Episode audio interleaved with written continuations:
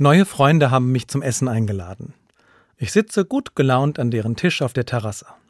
Der Tag ist sonnig und schon recht warm. Es gibt eine Reispfanne mit Fisch, die dampfend in der Mitte steht. Ich habe Appetit und möchte am liebsten gleich zugreifen. Doch bevor es losgeht, sagen die Gastgeber, wir singen vor dem Essen immer ein Danklied. Sie stimmen an.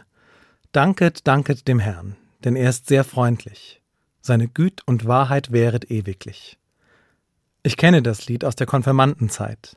Dass Erwachsene es als Familientradition miteinander am Tisch singen, freut mich.